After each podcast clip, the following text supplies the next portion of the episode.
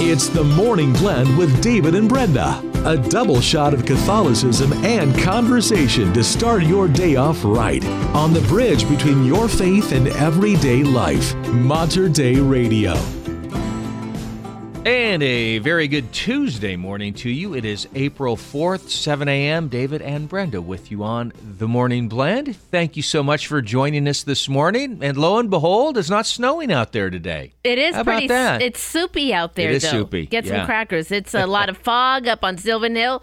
I did run across a couple snowflakes coming down uh, on my drive-in. All right. But again, it was real wet. It was well above freezing, so it didn't last long. Yeah, what is the current temperature right now? I haven't even looked. It is 39. So there you go. 39, so- it's it's all wet out there, uh, and there's a whole lot of wet. yeah. That's for the rest of the week. We've got rain just about every single day. They teased us earlier I with know. Uh, an Easter Sunday forecast. At one time, it was like uh, sunny and 70 degrees. 70 and it's I even saw Easter Monday, Yeah. the day after, was in the middle 70s. We're like, what? Wow, this is going to be amazing. And not so much. immediately the day after, Yes. the the models apparently decided that that was uh, too good to be true. That's right. Well, it's a long way to go. Now it's a chance of showers high of 59. So Okay. it- it- that it is actually is warmer, though, than it Yeah. has been 59 Yeah, yeah, degrees. I'll So take it. We'll take it. That is fine. I got to tell you, a little tired Are you tired today? Yeah, I got caught up with March Madness last night. The big game. Stayed up late, past my bedtime, but uh, it was worth it. Fun. Last uh, last game, title game. Congratulations, the UConn Huskies, fifth national title. Wow, that's incredible. You know, I I did not realize that, and because we were talking last week, and it was when the teams had just played the Elite Eight, and the teams advanced to the Final Four, and I made the comment because it was UConn, Miami, San Diego State, and Florida Atlantic, and I made the comments. Uh, yeah, no, really, any blue bloods in the in the Final Four. I And then- remember that, yeah. yeah, and it's just like, and then later on, it's just like, no, wait a minute. Uh, UConn's this is their fifth title. it's like, how can you not say that? I guess maybe because I was thinking more like Those- Duke, North right. Carolina, but my goodness, they've UConn. been, yeah, UConn. They have been dominant since the like the mid '90s. New money. I guess uh, the the Nuvo title holders. But anyway, congratulations to the Huskies. Those boys worked hard. They did. I stayed up and watched it, and you know, it was San Diego State jumped out of the gates hot, hit a couple shots. You're thinking, all right, here we go, and then UConn kind of flipped the script there, and uh, they kind of San Diego State did catch up towards the end, but it never really was in doubt, and uh, UConn ended up winning it. So there you go. All right. Well, congratulations to them. And I'm tired. How much fun. And now you're tired. And now I'm tired because I, I, I stayed up too. I wanted to listen to kind of the, some of the post game, you know, Okay. coaches and things. And so, yeah, it's like, uh, I better get going to bed here. Did you watch it? Uh, no, I watched the highlights. I Oh, caught okay. the end. There you go. I caught. That's Yeah. how I knew that they had won. Yeah. Is because I'm like, oh, okay. Scott must have been watching it because he. I started watching the show with my daughter, and then he kept yelling uh, updates Yes. down the stairs at me. Yeah. And so that's how I was keeping up with That's what funny. was going on because he was watching the game upstairs, I think, uh, catching up on some weather reports. Some uh, California has gotten an incredible amount of snow. Oh. And then they they highlighted a city in Utah uh, that got 800 inches. Yeah, it's amazing. 800 800, inches. yeah. I went, that is unbelievable. And here we look out our window and we're still raining. And funny thing is, according to local news, we're still an inch below average for this time of year. For rain. For rain. Yeah, right. I For think the the, snow. year. Yeah, I think the snowpack is doing I think really well. why. But yeah, it's it is incredible. I I saw a story about California, and it's just like the amount of snow they got this year. Some towns can't, you know, They- they're not they're, they're, they can't handle that much Right. snow. Like the Sioux City, like Mammoth. Yeah. Mammoth Lakes. We used to go up there when we lived down in Southern California. That's where we would go ski. 600 inches of snow. You can't even get on the lift yeah, because it's up to the lift. That's So Incredible. it's just really uh, they'll be they'll be skiing well into uh, spring and probably into summertime. Yeah, the good news for them though, because they've been in a drought for so long. It'll be interesting to see how everything fills up as it starts to melt off. Trying to fill up those reservoirs, which they really need. I mean, so that that's the good side to it all is that hopefully they kind of replenish all the water that they've lost over the last few years. There you go. You ready to start the show? Hey, let's do this. Okay. Well, David, religious leaders in the Holy Land have requested enhanced security as three world religions descend in Jerusalem for feast days happening in April. This is real interesting. All right. If you're a backpacker, it's a big morning. I'll tell you why coming up in the oh, news. as Oh, okay. well. I'll be ready for it. We got a great show ahead for you on this Tuesday morning. Here is the Vigil Project, Always Faithful. And we are David and Brenda on the Morning Blend right here at Mater Dei Radio, leading souls to Jesus through the Blessed Virgin Mary. Before you split the sea, you were leading me. Oh, oh, oh cause your love is sure. Before you break the dawn, you chase darkness with the sun. Oh, cause your love is sure. You're always faithful always faithful. You are the love that will endure. All of your promises are sure. You're everlasting. You're never failing. Even before we knew your love, you gave your life for all of us. You are faithful. Oh, you're always faithful.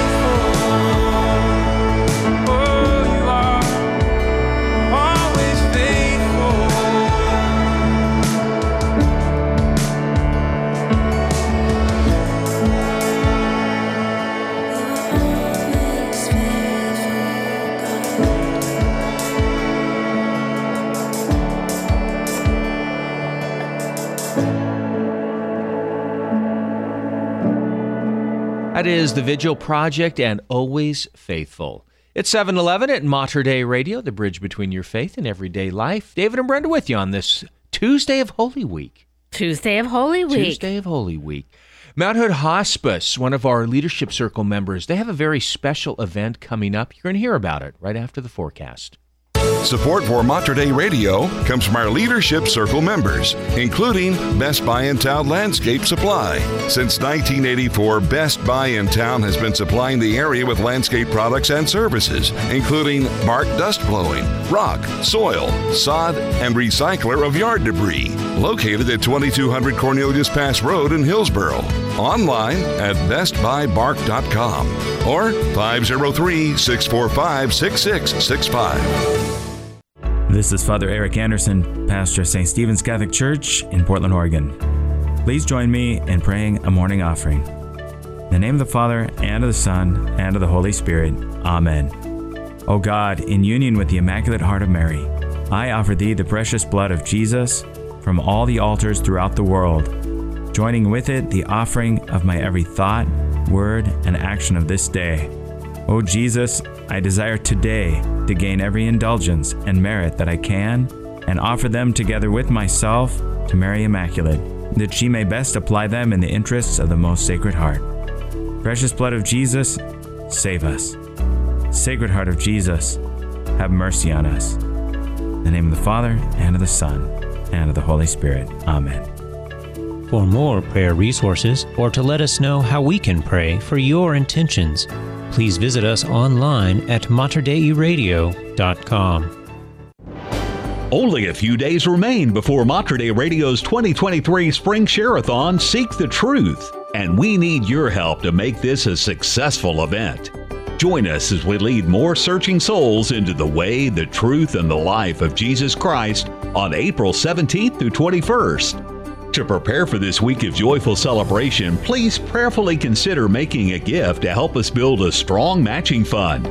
Your support now will have a sizable impact on the success of Mater Dei Radio's 2023 Spring Share-a-thon by providing a sound incentive for other listeners to match your financial generosity. To learn more and make your matching gift now, go to materdeiradio.com or the Hail Mary Media app and join us as we seek the truth during our 2023 Spring Share-a-thon, coming April 17th through 21st to Mater Dei Radio, the bridge between your faith and everyday life. It is 713 here at Mater Dei. Radio. Well, cool, rainy morning, bringing snow levels down to about a 1,000 feet, maybe 1,500 feet to see it sticking. So watch out for slippery roads. Here in the valley, yeah, lots of rain today. Highs reaching only to the upper 40s, maybe near 50 degrees. Then overnight, we're back to the middle 30s. Uh, more rain on deck for tomorrow and highs back up to 50 degrees. All right, 39 degrees at St. Pius X Church in Portland. And it is also 39 degrees at St. Joseph's Catholic Church in Vancouver. Well, coming up on April 7th, Mount Hood Hospice, a member of Mater Dei Radio's Leadership Circle, will be opening an event titled Grief Made Visible. It really is a special opportunity to showcase works of art. To give us an explanation of the art show is Mount Hood Hospice's Director of Bereavement Services, Laura Lirette, and she joins us this morning. Good morning, Laura. Great to talk with you. Good morning. Thank you for having me. Well, so you are the director of bereavement services, as I said, at Mount Hood Hospice. So tell me a little bit about your position, what you do before we get into the event itself. Absolutely. So, my position is multifaceted. I am here to support families and friends of our patients who have died on service for a year. So, there are some things specific to them that I do kind of behind the scenes. And then I also offer a caregiver support group as well as grief education and grief support groups that are general community resources. So no one has to be connected to Mount Hood Hospice to partake in those group offerings. Those are just a free community resource that we offer to anyone who might be needing support while accompanying someone through an advanced illness or after the death if they're needing support in the adjustment process that follows. Mm, I see. And I, I see you do have a number of activities, which we'll get into. But I did want to talk first about your Grief Made Visible. Again, this starts on mm-hmm. April 7th. And tell us about this art show. As I said, it, it really is special. Yes, we are thrilled to be offering it. It's the first time we're doing something like this. And I am fortunate in that for the last six months, I have had an art therapy student from Lewis and Clark's master's program with me who's been doing some art groups.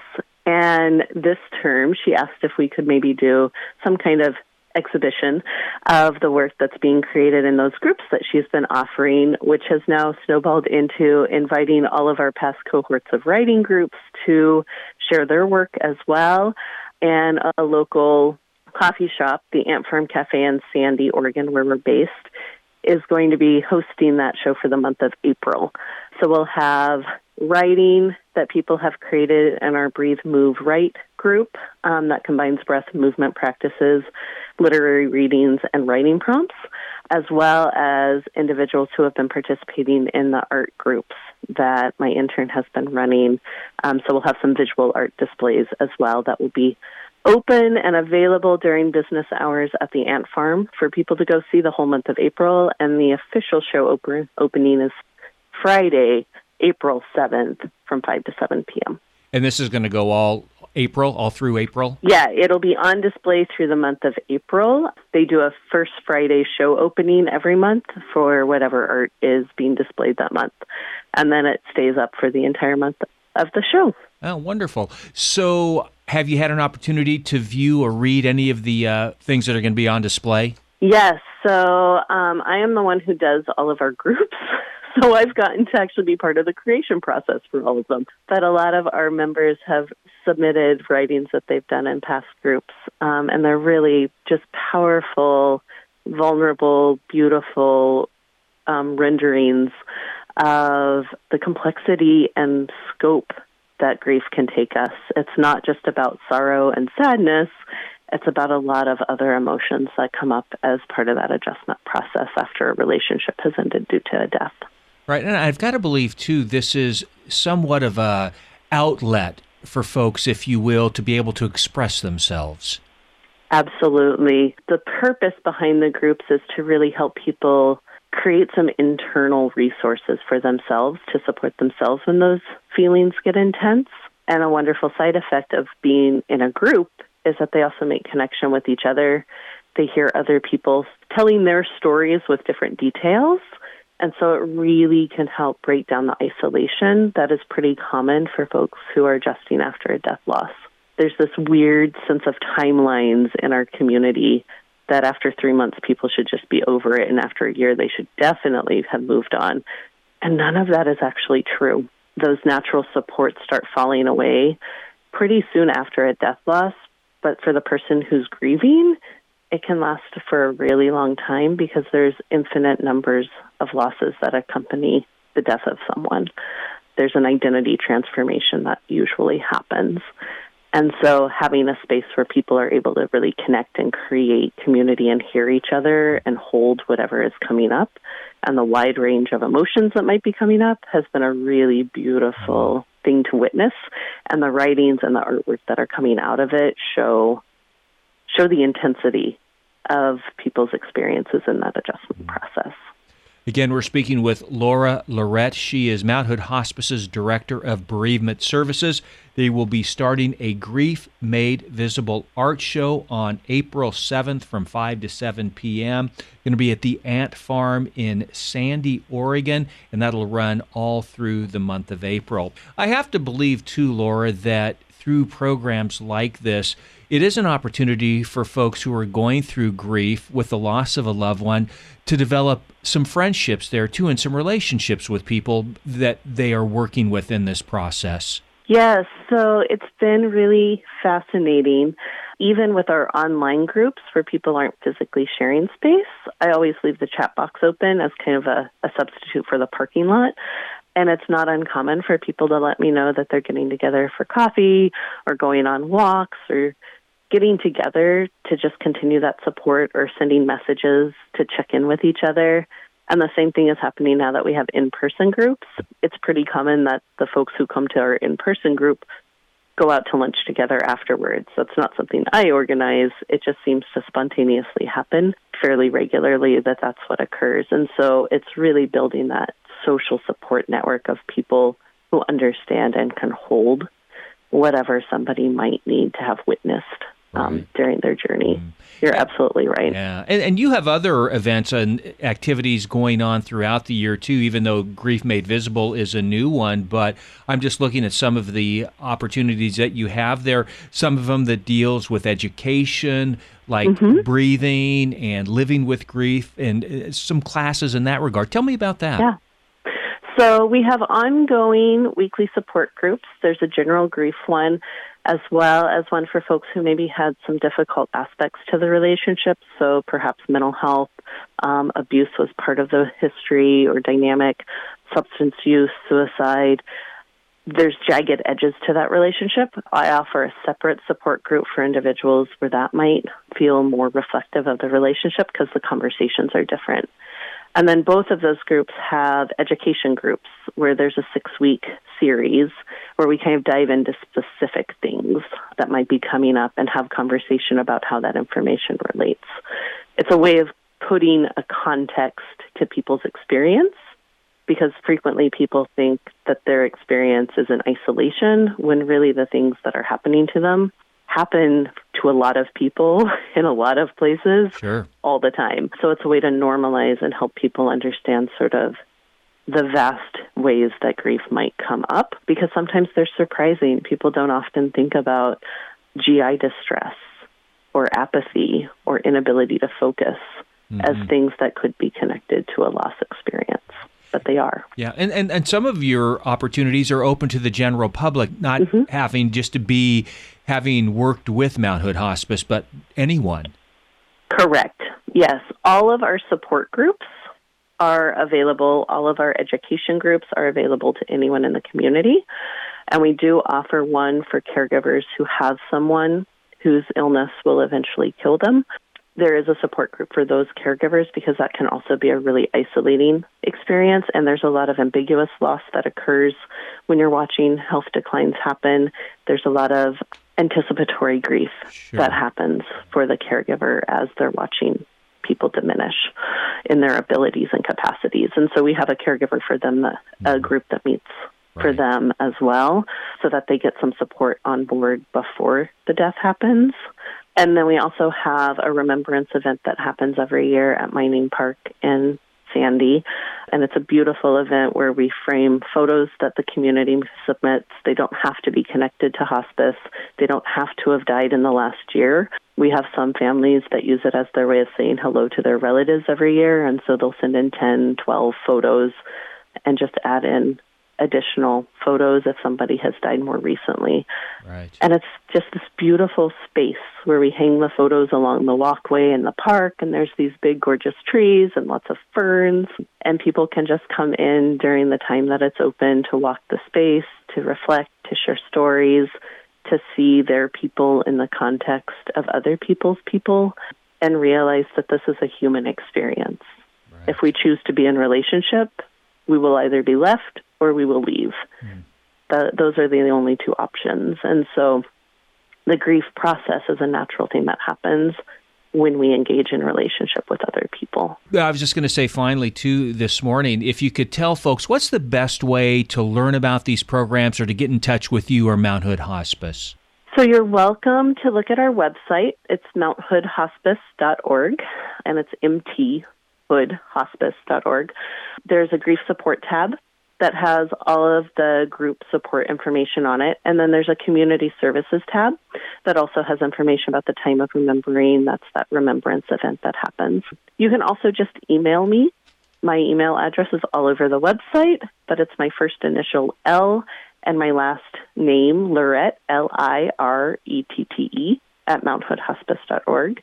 Or you can just call our main number and they'll send you my way. I can give you information about whatever you're needing. And that number is 503 668 5545. Uh, excellent. Laura Lirette. She is Mount Hood Hospice's Director of Bereavement Services. Laura, great to talk with you this morning. Thank you for all the really important work that you do in the programs that you have. Thank you so much for having me. It was a pleasure talking with you. All right. Well, have a wonderful day. You too. Take care. And it is 725 here at Mater Dei Radio. Well, important events like that can also be found on our community calendar. It is full of things, especially during this Holy Week, where you can really enter into our Lord's Passion, Death, and Resurrection. You can find out all the information also on our Hail Mary Media app. It's the community calendar under the Get Involved menu at materdeiradio.com. Support for Mater Dei Radio comes from our Leadership Circle members, including Dr. Mark Bianco, family dentist. Dr. Bianco practices family dentistry in the neighborhood of 122nd Avenue and Stark Street in Southeast Portland. Dr. Bianco, family dentist, online at biancodentistry.com or 503 252 1722. That's 503 252 1722. Support for Mater Dei Radio comes from our Leadership Circle members, including Ernesto's Italian Restaurant, a place to celebrate life's moments. Ernesto's offers full service dining, banquet facilities for groups of 15 to 180, catering, takeout, and large order delivery, featuring traditional Italian dishes with Chef Marco's inspired modern entrees and weekly specials. Ernesto's Italian Restaurant, 8544 Southwest Apple Way on Beaverton Hillsdale Highway next to Jesuit High School. Would you like to make your spring cleaning plans a little easier this year? Let Mater Dei Radio give you a hand. If you have a car, truck, van, RV, or boat that you would like to clear out, our vehicle donation program is just the answer. You can donate your vehicle to Mater Dei Radio and get a likely tax deduction in return. It's quick and easy, giving you a real jumpstart to your spring cleaning. Learn more about our vehicle donation program at materdeiradio.com. The Morning Blend. Two hours a day for two times the fun. Two times the fun. On Mater Dei Radio, the station dedicated to the Blessed Virgin Mary. And it is 727 at Mater Dei Radio. Now, the former president expected in a New York courtroom today. We'll have details in the news. And religious leaders in the Holy Land have requested enhanced security as three world religions descend to the city of Jerusalem for feast days this month. I'll have that story for you coming up in news. Here is Steve Angrisano and Sarah Hart. May your kingdom come. We are the Morning Blend on Mater Dei Radio. The Spirit of God, fill us with fire to shine your light for all those in need. Give us the strength to love in your name so all the world will come to believe. Your kingdom come, that justice may reign. May your kingdom come, that justice may reign. May our lives bear witness to the power of your name. May your kingdom come, that justice may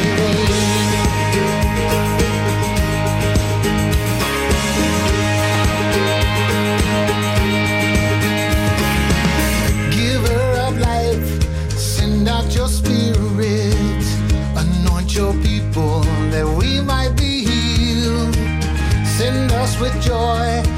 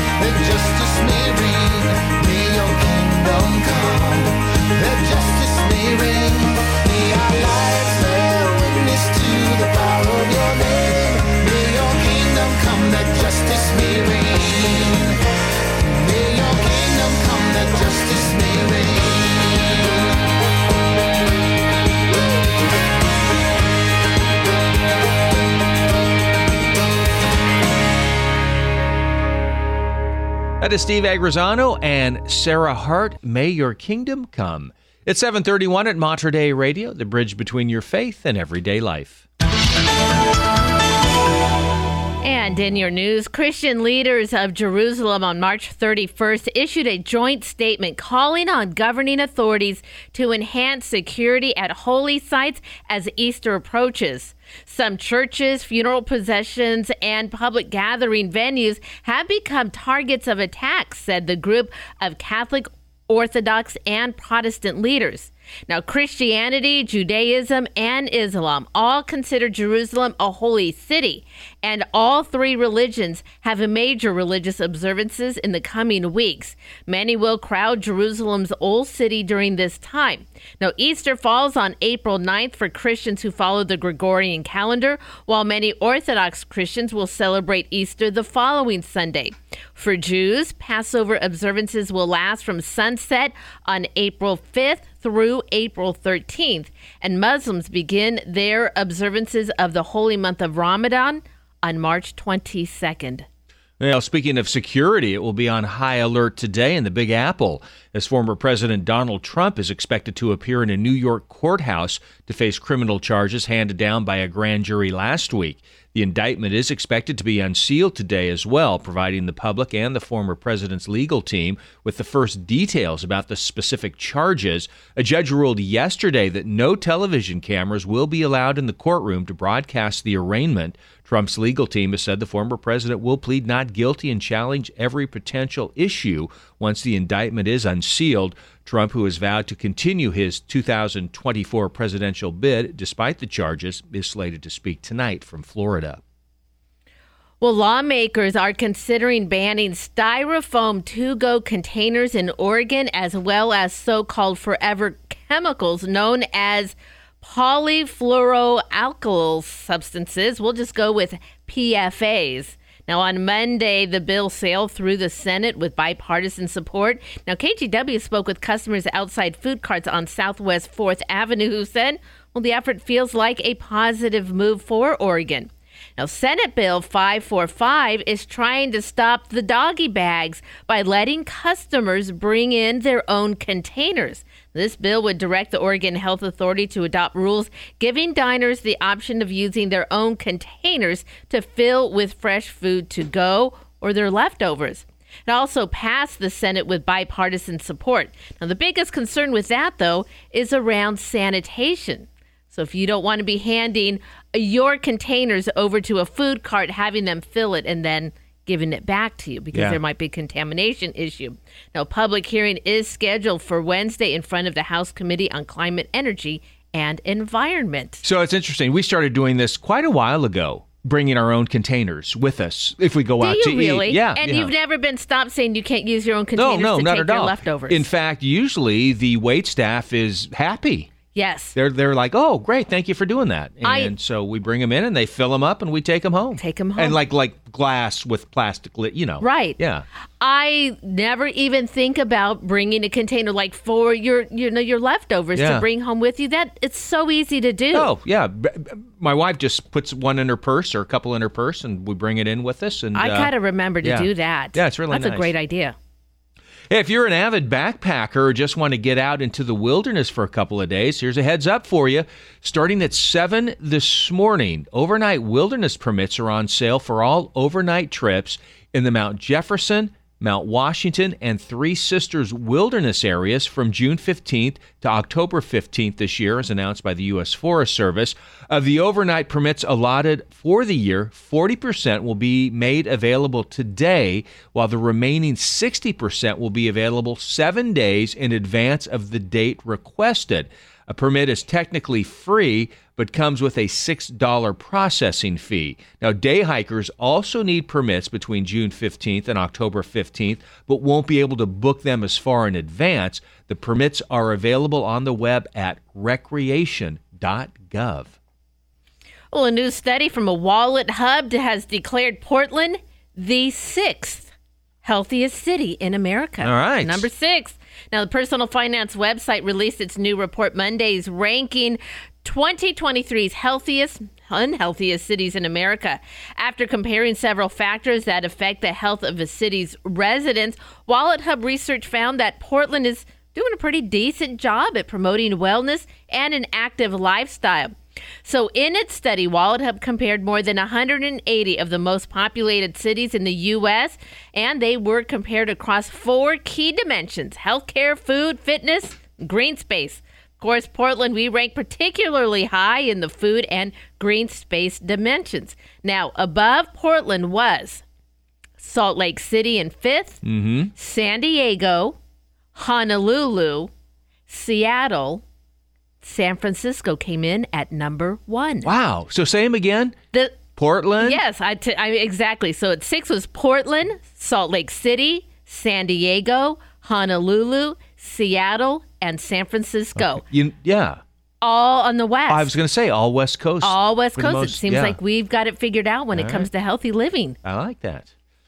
Well, in sports, it was a dominant performance throughout March Madness, and that's the way it finished. The University of Connecticut winning the NCAA men's college basketball tournament last night in Houston, 76 to 59 over San Diego State. It is UConn's fifth national title.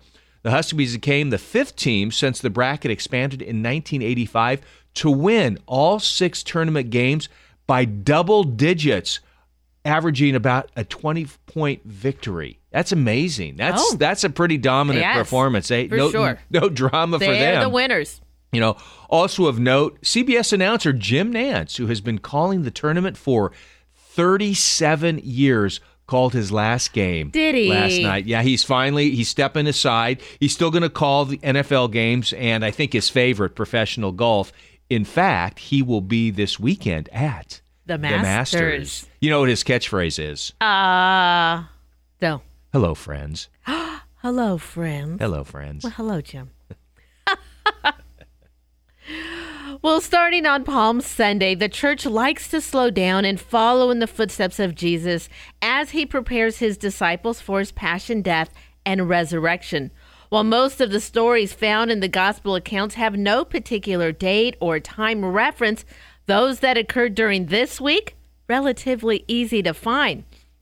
So on Tuesday, which would be today of Holy Week, only two days before Jesus' portrayal on Holy Thursday, the Bible explains Jesus' activity in and around Jerusalem. Hmm. So we're going to spend today talking about some of the things Jesus did on Tuesday of Holy Week. Okay. So first it was the lesson of the fig tree.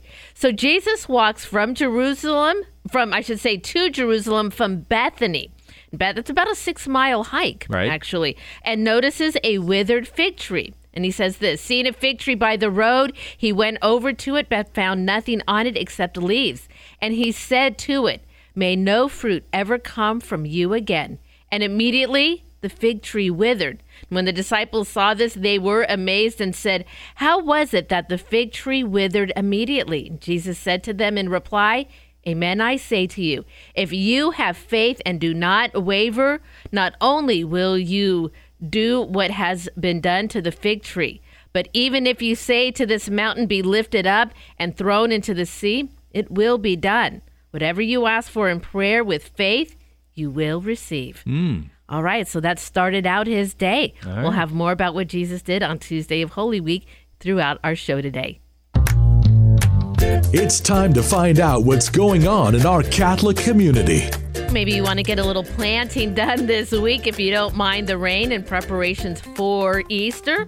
Well, now to April 27th is an online plant sale to benefit Holy Cross Catholic School through the Peninsula Optimist Club. Holy Cross School gets a cash donation for every plant purchase when you note Holy Cross School in your order form notes. Now, remember, you can find details on these and other events. Go to the community calendar, materdeiradio.com, and the Hail Mary Media app. Well, we're going to talk about a new book about, you, you said to me. Blessed Carlo Acutis, the saint in running shoes. All right, we're looking forward to that right after the forecast. Support for Mater Dei Radio comes from our Leadership Circle members, including Best Buy in Town Landscape Supply. Since 1984, Best Buy in Town has been supplying the area with landscape products and services, including bark dust blowing, rock, soil, sod, and recycler of yard debris. Located at 2200 Cornelius Pass Road in Hillsboro. Online at bestbuybark.com or 503 645 6665. Please join me, Sister Christa von Borstel, in this prayer to Saint Sebastian. In the name of the Father, and of the Son, and of the Holy Spirit. Amen. Glorious Sebastian, martyr and saint, I call on your strength and courage to help me through this difficult trial. Your faith was so deep, a multitude of arrows could not finish you. The piercing wounds inflicted for your faith only proved to strengthen your belief. May you intercede for those who are weakened from the effects of disease. I ask for your intercession that I may also survive that which threatens to destroy my beliefs in the mercy of Christ. Amen.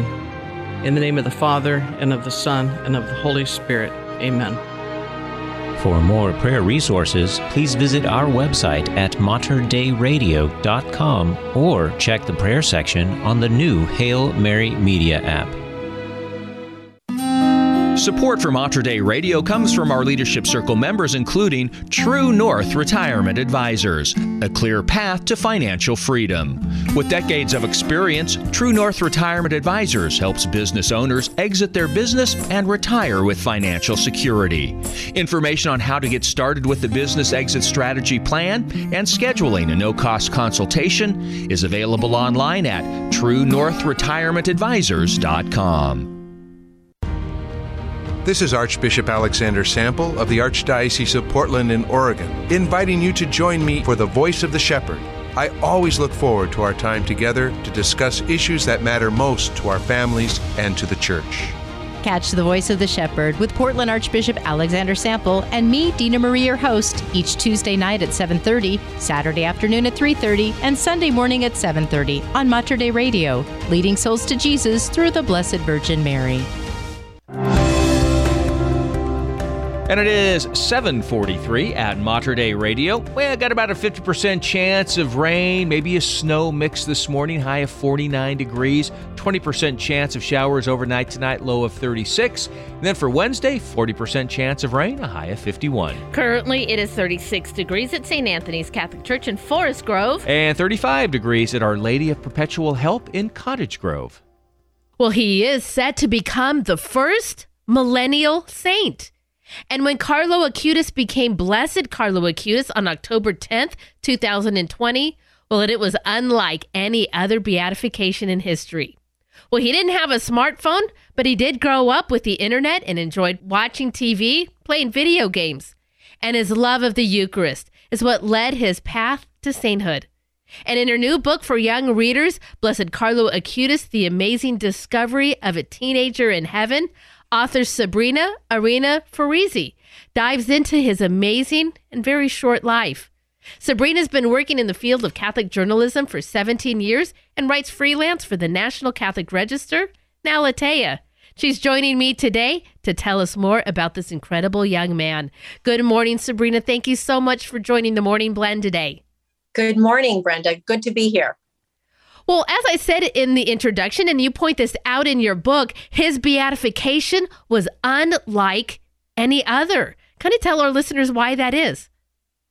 Well, it's the first time that um, someone has been beatified who is a millennial, and also uh, the first time that someone was beatified who was a computer programmer.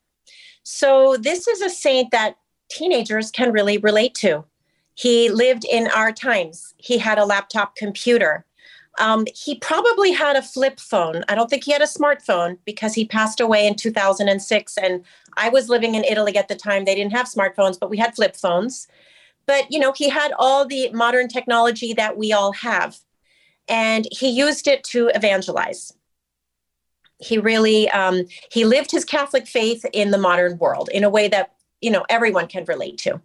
Oh, absolutely. And he's so relatable too for our young people because, well, I think he experienced a lot of the same things that the internet can draw you into as a young person. And boy, he really came out on top with his website on the Eucharist.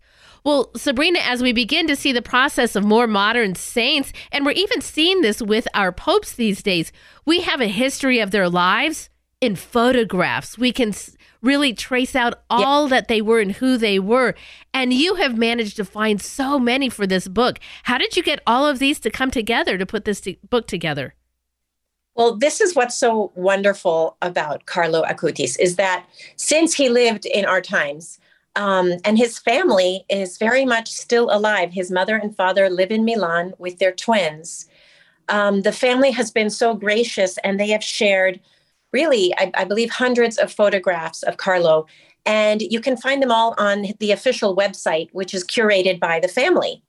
So it's just wonderful. You can see pictures of him with his dogs, pictures of him, you know, with his uh, high school soccer team, pictures of him with his family, pictures of him dressed up as Spider Man.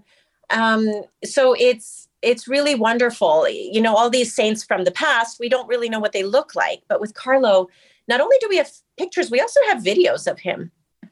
Um, so we we very much know what he looks like, and and it's just such a gift.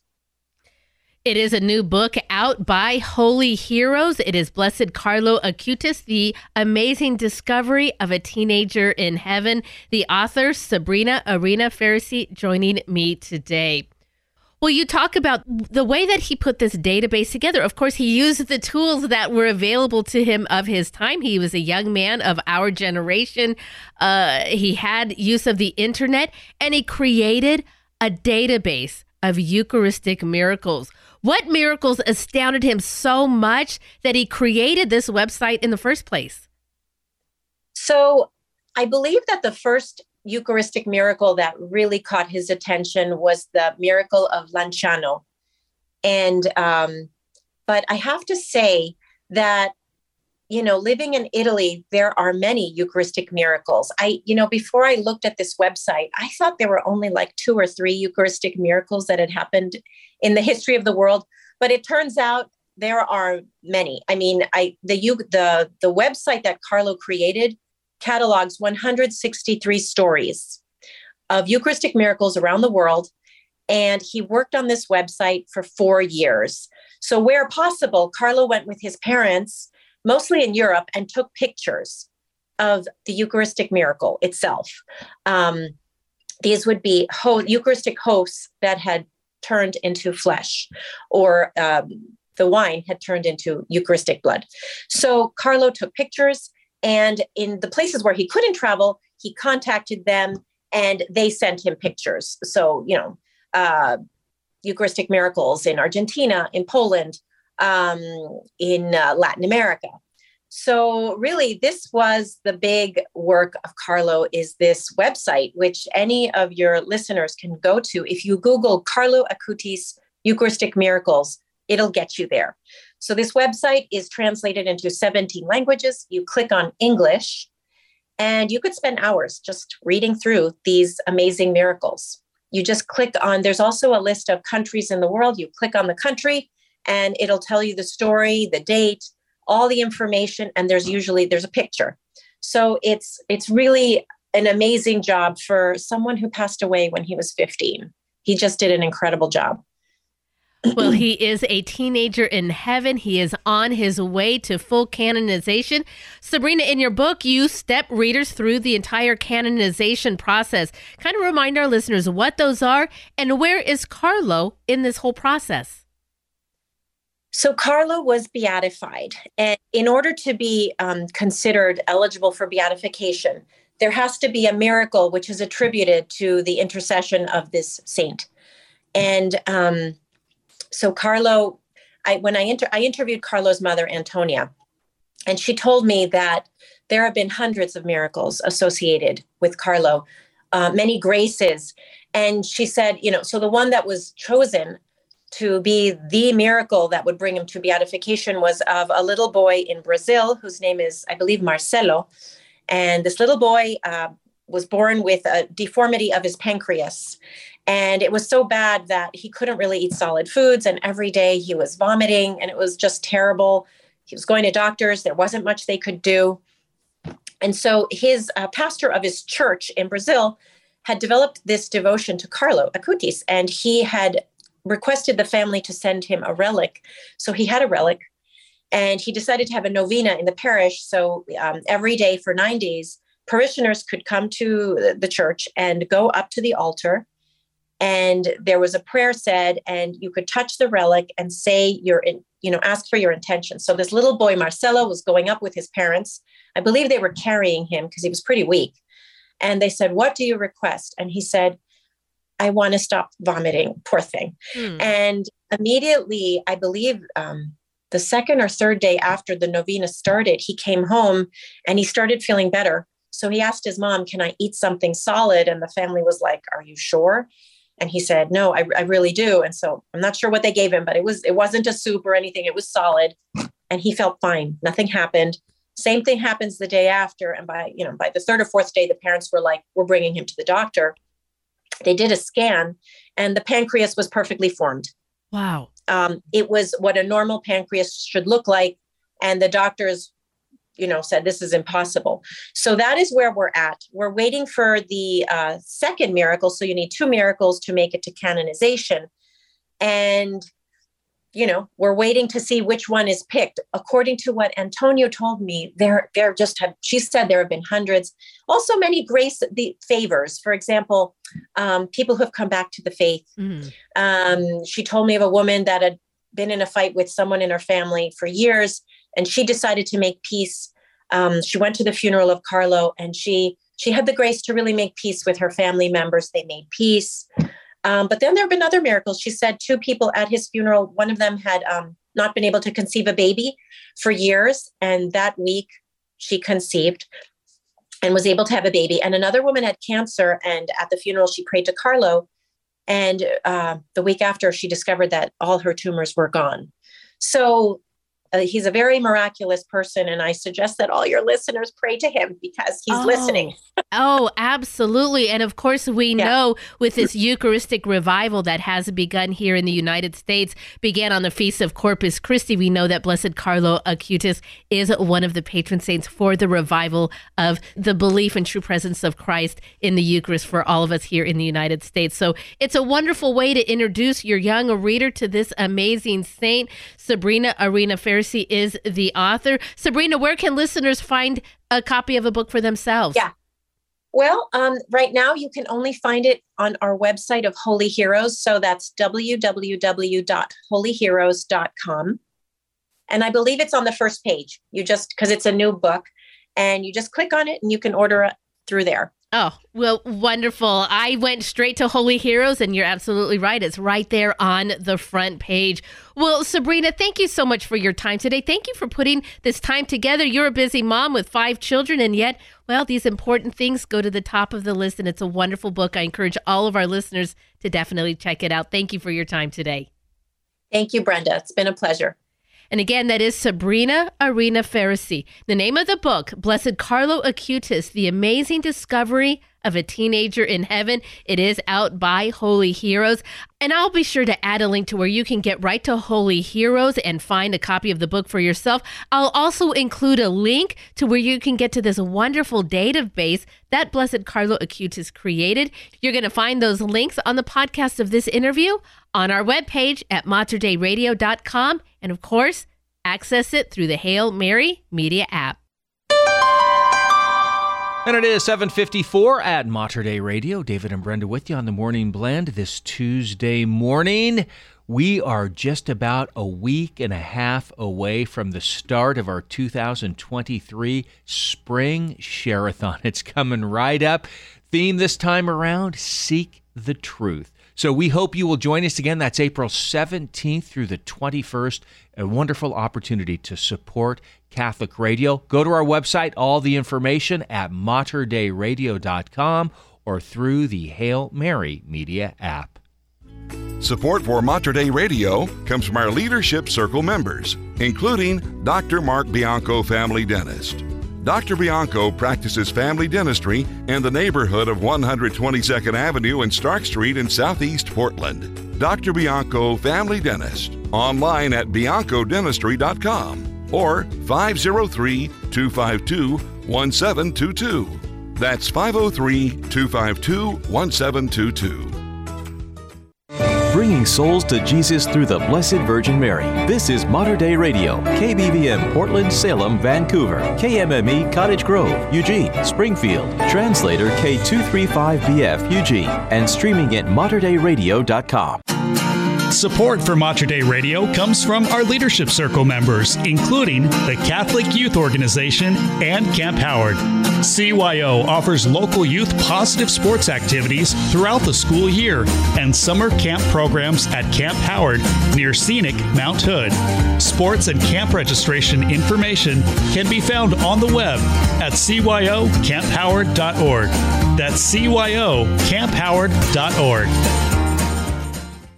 Are you searching for stories of how God is transforming lives in profound and creative ways? Do you want to be inspired to join the mission of evangelization? I'm Miriam Marston, host of Blazing the Trail, and each week through interviews, scripture, and song, we explore what it looks like to share the gospel with courage and hope. Please join me on Wednesdays and Sundays at 7:30 p.m. right here on Mater Dei Radio or anytime on materdeiradio.com or the Hail Mary Media app. The Morning Blend. It's a cup of joy with David and Brenda on Mater Dei Radio.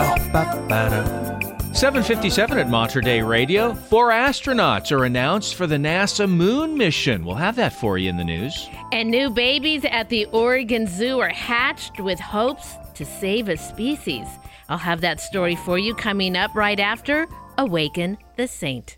Hey everyone, I'm Sophia with Waken Catholic, and this is Awaken the Saint. While the incredible virtue of the saints shouldn't be understated, sometimes it can feel like many of them had a bit of a leg up when it comes to holiness. That holds especially true of today's saint, Isidore of Seville, who had pretty much everything going for him from the start. Isidore was born around the middle of the 6th century in Spain and had a very holy family. Not only that, but three of his siblings would become saints with him. These were his older and younger brothers, Leander and Fulgentius, and his sister Florentina. His older brother Fulgentius, who became Bishop of Seville, also played a large part in Isidore's education, and he was a very strict teacher. This difficult schooling proved incredibly effective, though, and as he grew older, Isidore came to be regarded as one of the most knowledgeable persons of his time. In addition to being an educator, Isidore's elder brother Leander was also a great evangelist and spent a large part of his life converting the Visigoths from Arianism to Catholicism. Isidore followed in his brother's footsteps. When Leander died, he succeeded him as bishop and took up his mission of conversion. Being taught by his strict elder brother didn't leave Isidore with a distaste for school. On the contrary, he was possibly the most passionate teacher in all of Spain and believed unflinchingly in the importance of education. Many looked to him for guidance during the Fourth Council of Toledo in 633, where he proposed sweeping educational reform. This would include the addition of a Catholic school in every diocese and a broadening of subjects such as medicine, law, and languages. Isidore contributed to education in other ways too.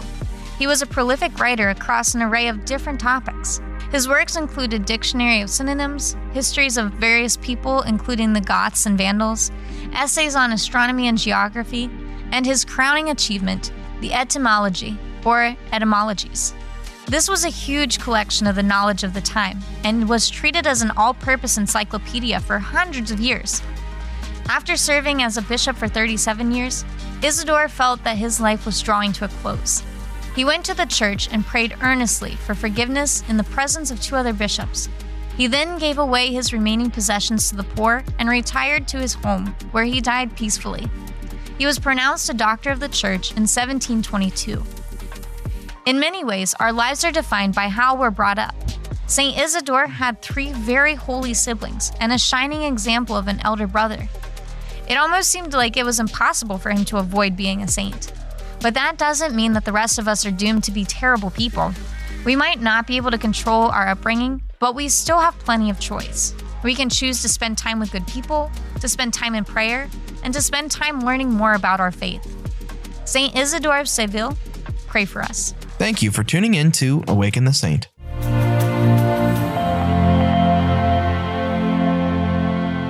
And that is Awaken the Saint. For more information about the Saints or for Holy Week resources, please download our free Hail Mary Media app. Details at materdeiradio.com.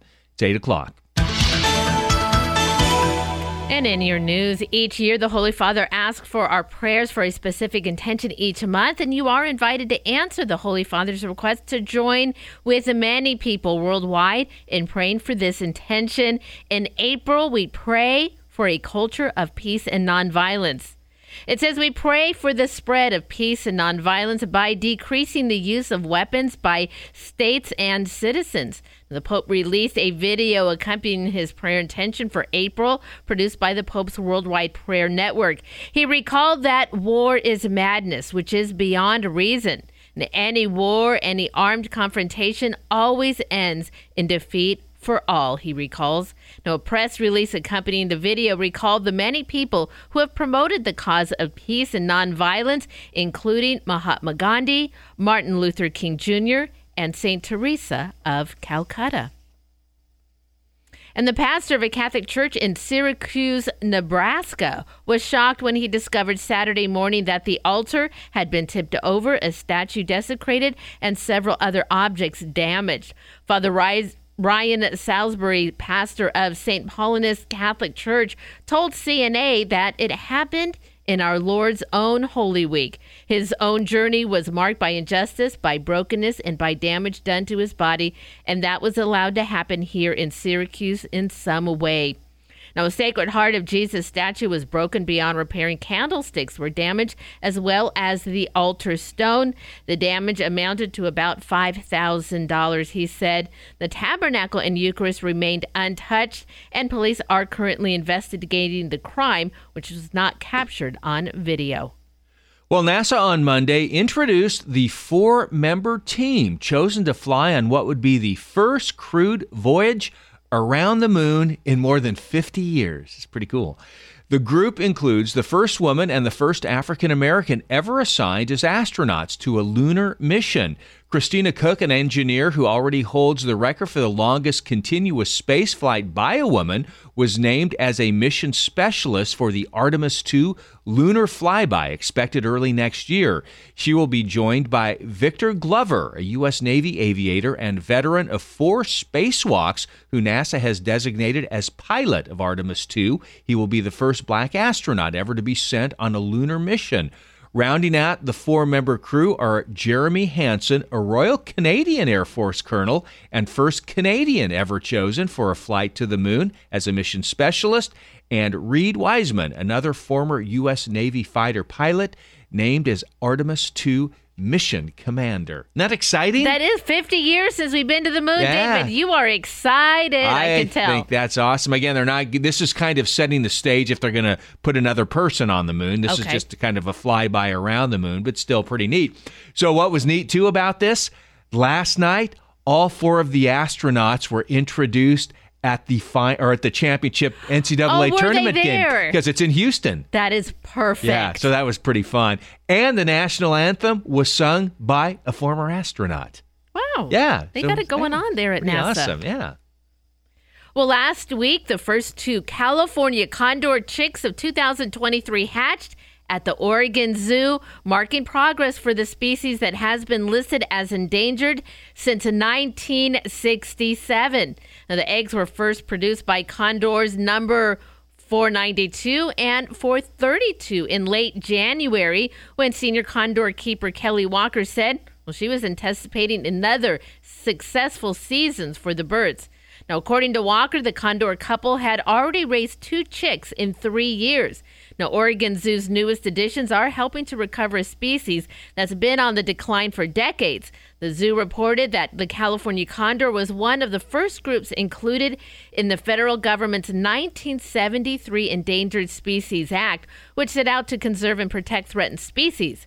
The zoo says that a mere 22 California condors were found in the wild in 1982 and and 5 years later the last of the declining group was taken into human care to prevent total extinction.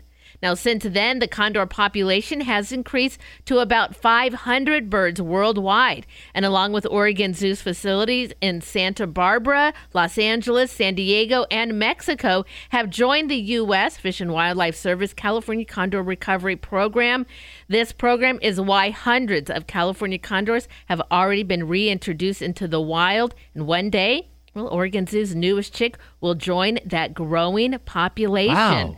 Isn't that incredible? wonderful. I mean, they were really that was it. Yeah. They were on the brink with just 22, and now um, I think there's over 500 free Yeah. flying. They're actually found too. They are breeding in the wild also, That's not great. just in captivity. I you know I haven't been to the Oregon Zoo in a while. Can you view the condors? Yes, you can. Oh wow. Yeah, you can see them. They're they're really Yeah. large, Yeah, I'd love to and uh, you can't can't miss them. Well, it's pretty interesting when it comes to fake news about the 2020 election. Users of Facebook were most likely to be reading it than users of any other social media platform. That's the finding of a recent study out of Washington State University. The study relied on three online surveys, two before the presidential election between incumbent Donald Trump and challenger Joe Biden, and one after the election of actual voters. Now, the study indicates that fake news consumption and political persuasion were the primary forces driving doubt in the integrity of the vote counting process. The key takeaway from the study was that people are best served finding accurate information by taking the time to go directly to news sources instead of allowing social media to inform you. You talked about this with your feed. Oh, absolutely. I see things that come across my news feed from different friends, and some of it is just so outrageous. I went, mm, that's Yeah. that doesn't seem right. So you go look up from a reliable news source, and you find out that so much is untrue. Little memes, little post-its, things you know that just like, oh, you know, I can't believe this is happening. Well, Right. don't believe it because it didn't It. It didn't happen. always always uh double check Yeah. your sources if you're going to post anything or if you're going to share it and if you share it you're going to take responsibility in passing on false information Right. you Yeah. can't just say oh well i'm just passing on what they said no if you pass it on you take responsibility for it too That's a great point. Well, lawmakers are considering banning styrofoam to go containers in Oregon as well as so called forever chemicals known as PFAs. Now, on Monday, the bill sailed through the Senate with bipartisan support. KGW spoke with some customers outside of food carts who said, well, that, that effort feels like a positive move for Oregon. Now, another bill, SB 545, is trying to stop doggy bags from letting customers bring their own containers. Now, this bill would direct the Oregon Health Authority to adopt rules giving diners the options of using their own containers to fill with fresh food to go or to bring home their leftovers. It also passed the Senate with bipartisan support. So, All right. sounds pretty good to me. Mm-hmm. In sports, just four games to go in the regular season for the Portland Trailblazers. One of those tonight as Portland faces the Grizzlies in Memphis. Tip off at 5 o'clock. Blazers coming off a surprise road win over Minnesota on Sunday. Following tonight's contest, Portland plays at San Antonio and the LA Clippers before closing the season at home against Golden State on Easter Sunday. University of Portland baseball team is at the University of Oregon this evening at 5 o'clock. Pilots dropped two of three at St. Mary's over the weekend. That's just their first two losses in West Coast Conference play. Ducks riding a nine game winning streak. Well, David, we've heard the saying, What would Jesus do? Right. Well, today we're talking about what did Jesus do Mhm. on the Tuesday of Holy Week after he entered into the city after Palm Sunday. Well, we began the, the this morning. We talked about the lesson at the fig tree. Jesus took a little hike from Bethany to Jerusalem, which is about a six mile trek. Well, after he came across the fig tree, here's what he did.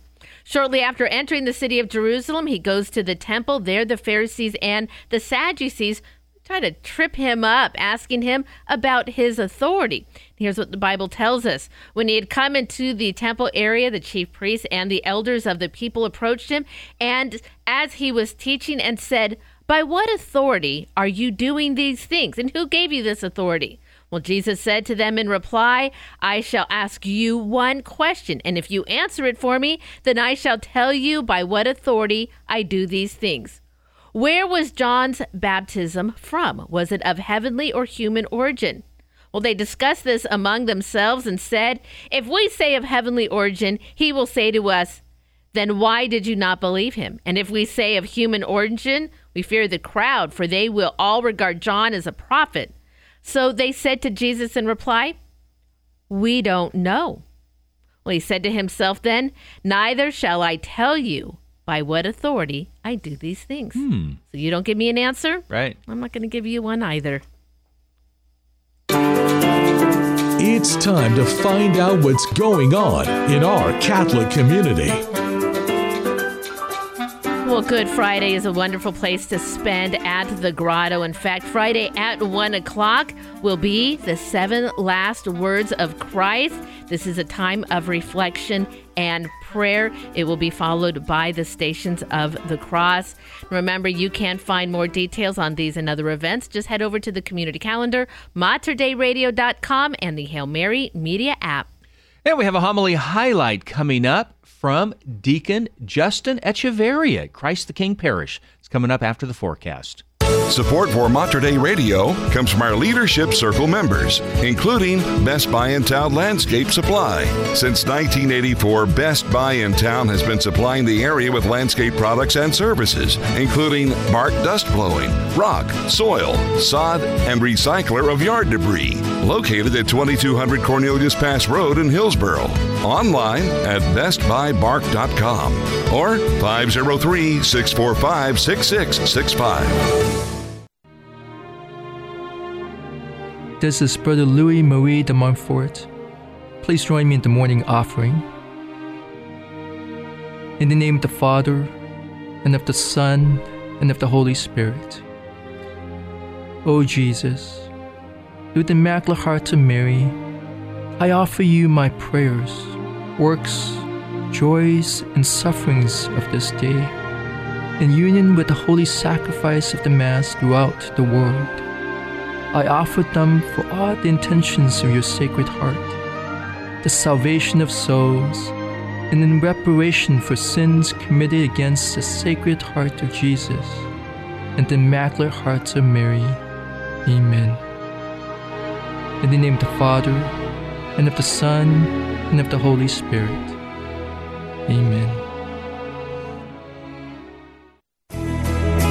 Support for Mater Dei Radio comes from our Leadership Circle members, including University of Portland, dedicated to excellence and innovation in the classroom. Ranked as one of the top colleges in the West by U.S. News and World Report, the University of Portland is home to robust undergraduate and graduate programs in its colleges of arts and sciences and its schools of business, education, engineering, and nursing. Learn more at up.edu. Easter is coming. Let Mater Dei Radio walk with you through this Holy Week as we prepare our hearts through the passion, death, and resurrection of Jesus Christ. We'll fill the end of Lent and the Triduum with special programming to help you go deeper into this holy season, including the Easter Vigil Mass from the Vatican. In addition, Mater Dei Radio's dedicated team of prayer warriors will be enthusiastically interceding for your personal intentions during this Holy Week. Reach out to them now at 503 285 3737. That's 503 285 3737 or submit your particular request to the prayer page at materdeiradio.com and the Hail Mary Media app. Prepare your heart for Easter with deep spiritual reflection and prayer. Make your journey through this Holy Week with Mater Dei Radio, leading souls to Jesus through the Blessed Virgin Mary. 814 Mater Dei Radio. 30% chance of showers today, high of 49 degrees. That decreases to 20% overnight tonight, low of 36, and then a 40% chance of rain on Wednesday with the high of 51. Currently, it is 38 degrees at St. Rose Catholic Church up in Longview. And it is 36 degrees at St. Paul Church in St. Paul. Need a recap of Sunday's readings? It's time for Homily Highlights on Mater Dei Radio. And today's homily highlight coming at you from Deacon Justin Echeverria. He is the deacon at Christ the King Catholic Church in Milwaukie. In a recent interview with Jordan Peterson, the subject, subject came up of Dr. Peterson's belief that all men should be dangerous. He says this You need to have the capacity for danger. You need to be dangerous. But you need to learn how to not use it, except when it's necessary. And that is not the same thing as being harmless. Harmless is a terrible virtue. It just means you're ineffectual. If you learn a martial art, you learn to be dangerous, but you learn how to control it. And that combination is what brings about the virtue. We are at the point of Lent where our Lord enters into Jerusalem. And this is not, oh, look at the simple, kind, gentle, nice Jesus on a donkey who wants everyone to get along. Oh, they're so, they were so cruel in, in, in killing him. That's not Jesus. Jesus Christ on a mule is not simply being humble and gentle, he knows what he's doing. He's claiming his right as king, and he's marching to war. Like Aslan in the Chronicles of Narnia, Jesus Christ, the lion of the tribe of Judah, is a dangerous man. He's not a tame lion, but he is good. He is dangerous to the enemy and who is the enemy? The Pharisees? No. The Roman Empire?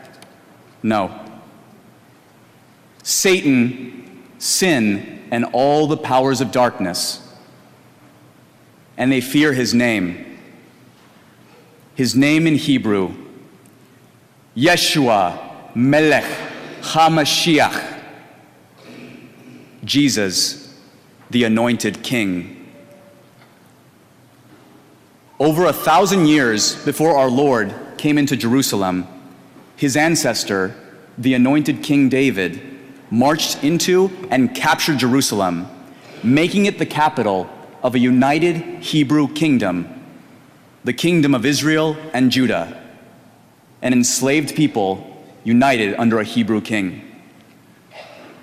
And his son, the wise King Solomon, also rode on a mule when he became anointed king at the end of David's reign. At the time of our Lord's entry, like all of us coming to the church today, the Jews were flocking from all over to come to Jerusalem. They were coming from Judea, but they were also coming from the Greek speaking world. These were Hellenistic Jews who were spread out after the collapse of David and Solomon's kingdom.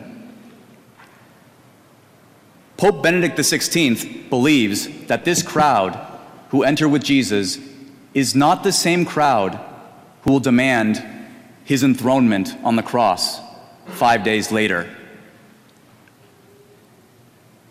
They were probably people like us, different walks of life, different contexts, each having a different relationship with the Lord. We are marching with Jesus into Jerusalem after 40 days of Lent, 40 days in the desert.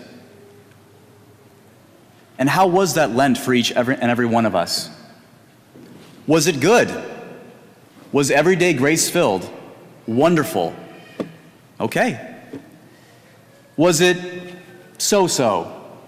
Some days good, some days bad. Was it completely dry? where we felt like we were in the desert the entire time with no spring of water, nothing to refresh us. All right, some of us might be there. But wherever we are, in front, next to, or behind him, everyone today is called to say, Hosanna. And what does Hosanna mean? It's not just a nice little word. In the Jewish context, Hosanna is a hopeful cry of praise and expectation of the Messiah, the Mashiach, and the restoration of Israel. And when Monsignor elevates the body and blood of Christ at each Mass, which he will do very soon, we say in a hopeful messianic praise in the depths of our hearts, My Lord and my God. And when we say this, we're really saying three things. We're recognizing the real presence, body, blood, soul, and divinity of the Eucharist, not a symbol. We recognize his authority over life and death. And we also recognize my Lord, my God, the personal Messiah, the personal God who wants to be with every single one of us. He's looking around for each of us on his steed. He's beckoning all of us to march into war with him, to save all of us. And today, we welcome our God King with palm branches. What is the meaning of the palm branches that we hold in our hands? It's not a nice little trinket, it's for our keepsake. It's a banner to victory. It's a victory that we take with us as we march into Jerusalem. And this victory has a name. The name in the Greek of St. Paul, Kurios, Jesus, Christos. Jesus Christ is Lord. Let us march with him into his victory. Amen. And that is today's homily highlight from Deacon Justin Echeverria, the transitional deacon at Christ the King Church in Milwaukie. Now, Deacon Justin is a transitional deacon. That means that with our prayers and hopes and God willing, he will be ordained a priest in the Archdiocese of Portland, well, very soon. In fact, you can find more information about what's going on in the Archdiocese, their events and happenings also around the community by going to our community calendar. It's a great place to find all kinds of things that are happening, especially right here in our area this week. Of course, being a Holy Week, so much happening with parishes offering um, Stations of the Cross. The grotto's a wonderful area this time of year. Dress warmly, bring your umbrella, but boy, we can suffer a little bit of rain for our Lord. You can find the whole list of events that are happening. It's under the Get Involved menu at materdeiradio.com. You can also access our community calendar by downloading the free Hail Mary Media app. And in that app, you also have access to an integrated map system Plug it into your car GPS system. It'll get to right where you need to be. It is our community calendar. Find out more information on getting your event listed at materdeiradio.com. Support for Mater Dei Radio comes from our Leadership Circle members, including Dr. Mark Bianco, family dentist. Dr. Bianco practices family dentistry in the neighborhood of 122nd Avenue and Stark Street in Southeast Portland. Dr. Bianco, family dentist, online at biancodentistry.com or 503 252 1722. That's 503 252 1722. My name is Ed Langlois. As a reporter for the Catholic Sentinel for 30 years, I wrote about Catholic Charities of Oregon often. Now, as Communications Director for Catholic Charities, I see the inside scoop. And let me tell you, I admire Catholic Charities even more. Our staff walk neighborhoods to assist homeless people. We build affordable housing and coach people on managing finances. We offer mental health counseling across cultures, and there's a lot more. Believe me, the streets of Oregon are safer, cleaner, and kinder because of Catholic Charities, your church social services arm. And so, I want to invite you to our Celebration of Hope, set for Friday, April 21st at the Portland Art Museum. It will be an evening of joy, great food, and stories about how, with your help, Catholic Charities helps people move forward in hope.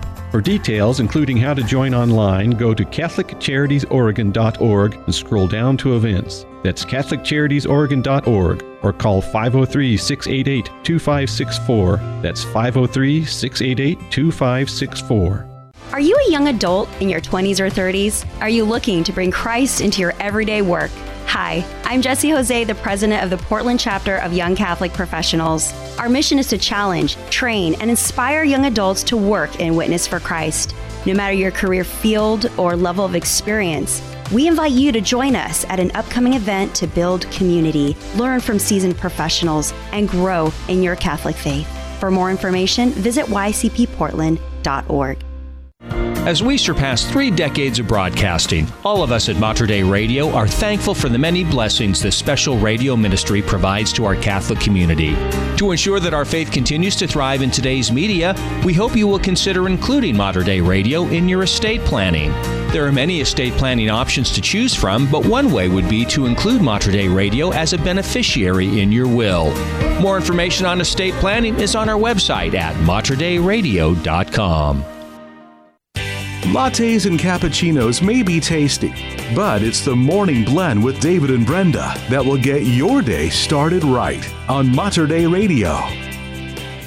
It is 826 at Mater Dei Radio and a big day for backpackers. We'll tell you why in the news. And religious leaders in the Holy Land have requested enhanced security. Three world religions descend in Jerusalem for feast days in April. I'll have that story for you, plus more, coming up in news. Here is Brother Isaiah and Firelight. And we are the Morning Blend right here at Mater Dei Radio, the bridge between your faith and everyday life. The heart can be a wilderness. The heart can be a wilderness. But there's a fire in this wilderness, and it burns brighter than the deepest darkness.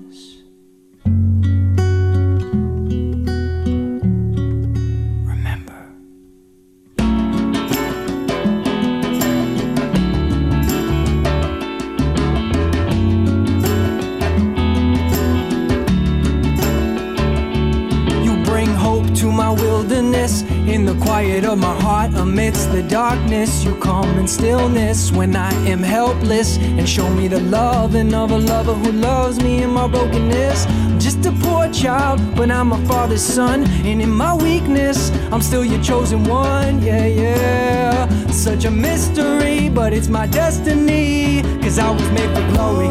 I was made for freedom. Called to be light and to live in a kingdom. I was made for glory.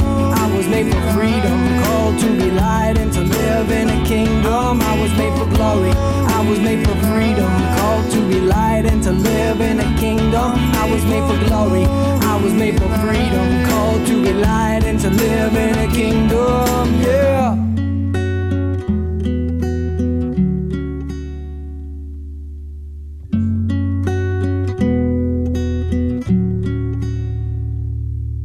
shine bright like a diamond, illumine my mind as you quietly remind me that all will be fine when that last trumpet blows and the curtains they close. New heavens, new earth, like a bride to behold. We'll come and meet a king while the angels sing.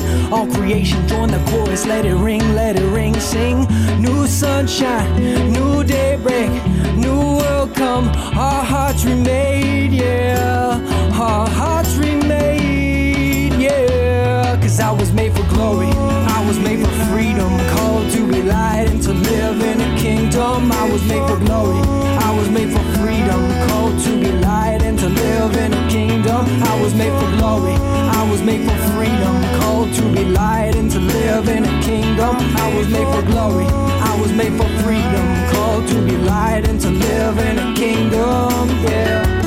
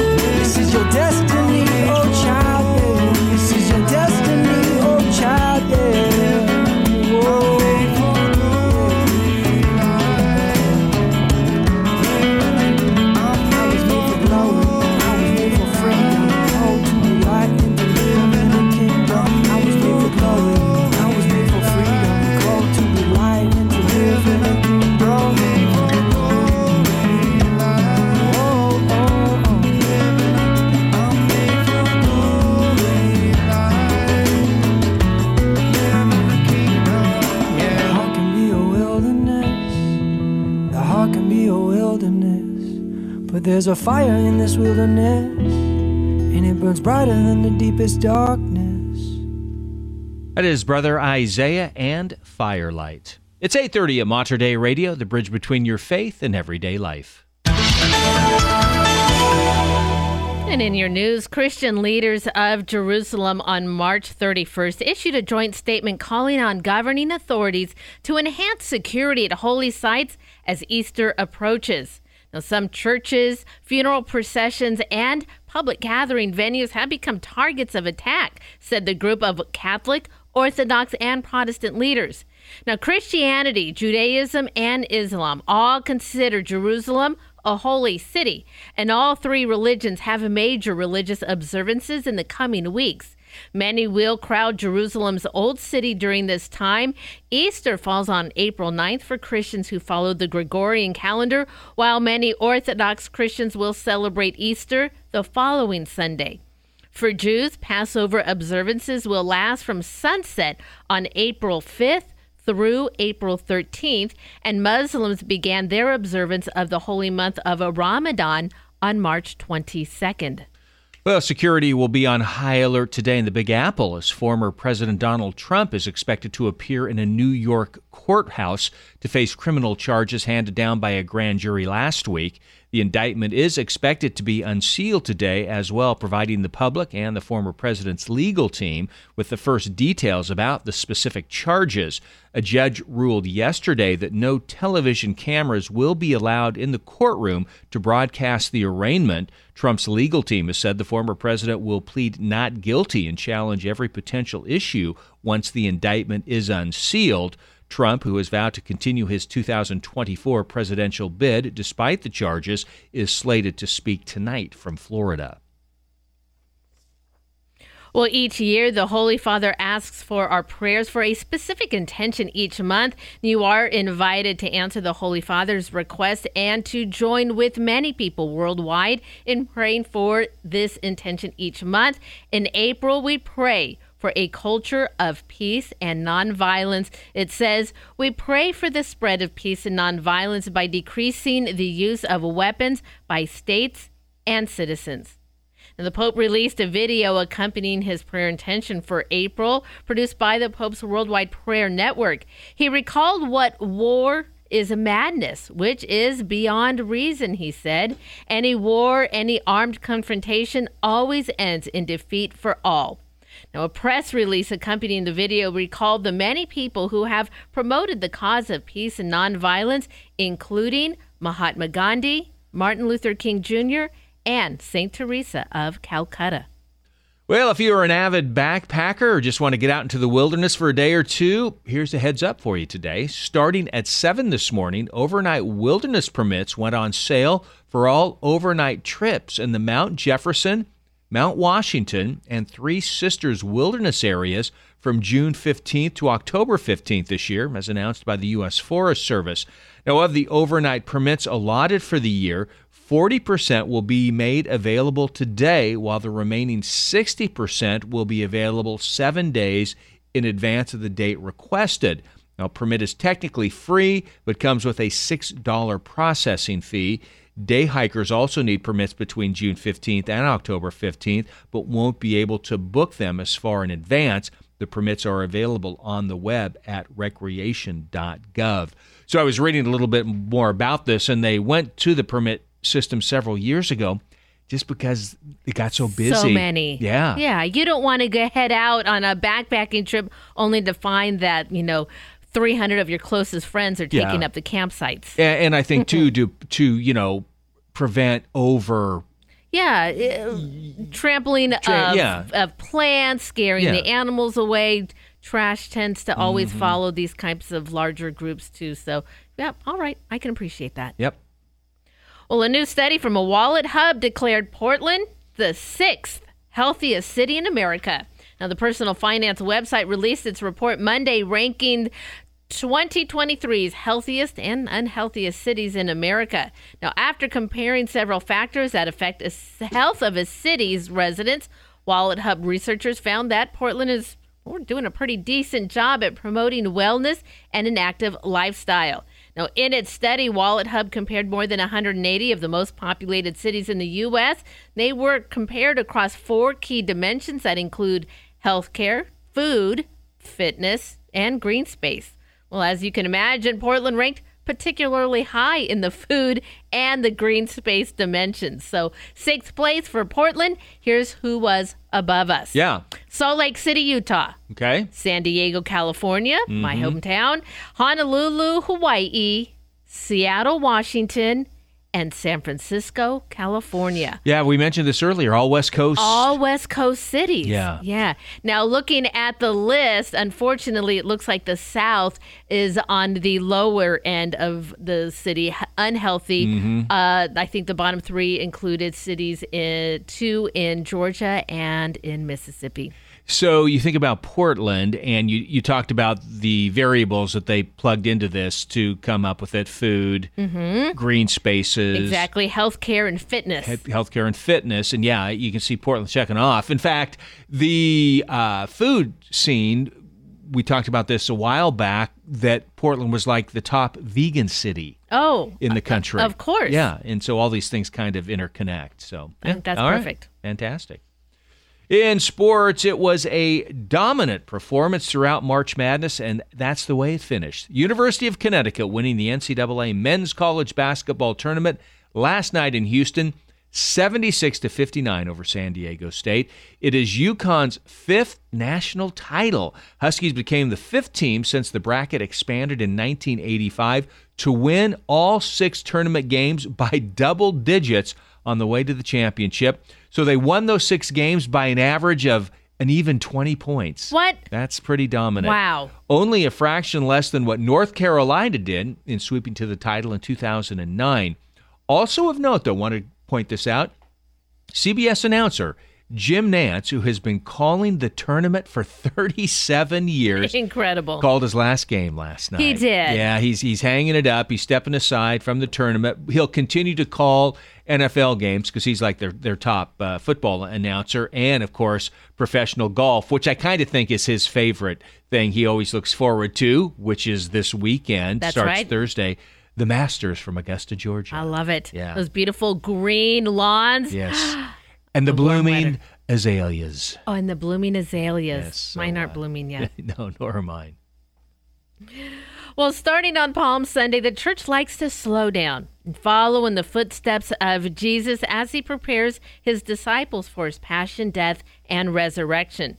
Now, while most of the stories found in the gospel accounts have no particular date or time reference, those that occurred during this week relatively easy to find. Now, on Tuesday during Holy Week, so that's would be today, Yeah. Tuesday of Holy Week, only two days before Jesus' betrayal on Holy Thursday, the Bible explains Jesus' activities in and around Jerusalem. So he made that trek early in the morning from Bethany into Jerusalem, which we said was about a six mile hike. Mhm. We talked about the lesson of the fig tree. Then the Pharisees and Sadducees were questioning his authority when he entered the temple. Well, finally, it's the parable of the Mount of Olives. Now, Jesus engages in their questions, but soon enough departs from Jerusalem near the evening to return to Bethany. Now, on his way back, he stops at the Mount of Olives and relates various parables about the end of time. And he concludes his parables by preaching his disciples for what would happen next. When Jesus had finished saying all these things, he said to his disciples, As you know, the Passover is in two days, and the Son of Man will be handed over to be crucified. Mm. And then he went back to Bethany. So that was his day on Holy Tuesday. Mm, wow. It's time to find out what's going on in our Catholic community. Coming up on April 15th at 5 o'clock is the St. Agatha School Gala and Auction. A world of pure imagination is the theme that evening. Then one day later, April 16th, it is a Divine Mercy Holy Hour at Holy Rosary Church beginning at 3 o'clock. All are invited to this special Holy Hour at Holy Rosary with Eucharistic exposition, confession, and recitation of the Divine Mercy Chaplet. You can find more details on these and other events. Head over to that community calendar at materdeiradio.com and the Hail Mary Media app. Well, it is Tuesday, so you know what that means. Oh, I certainly do. It is Tech Tuesday. Sarah Kenzie going to join us. Tell us what's coming in your email this afternoon. That's right after the forecast.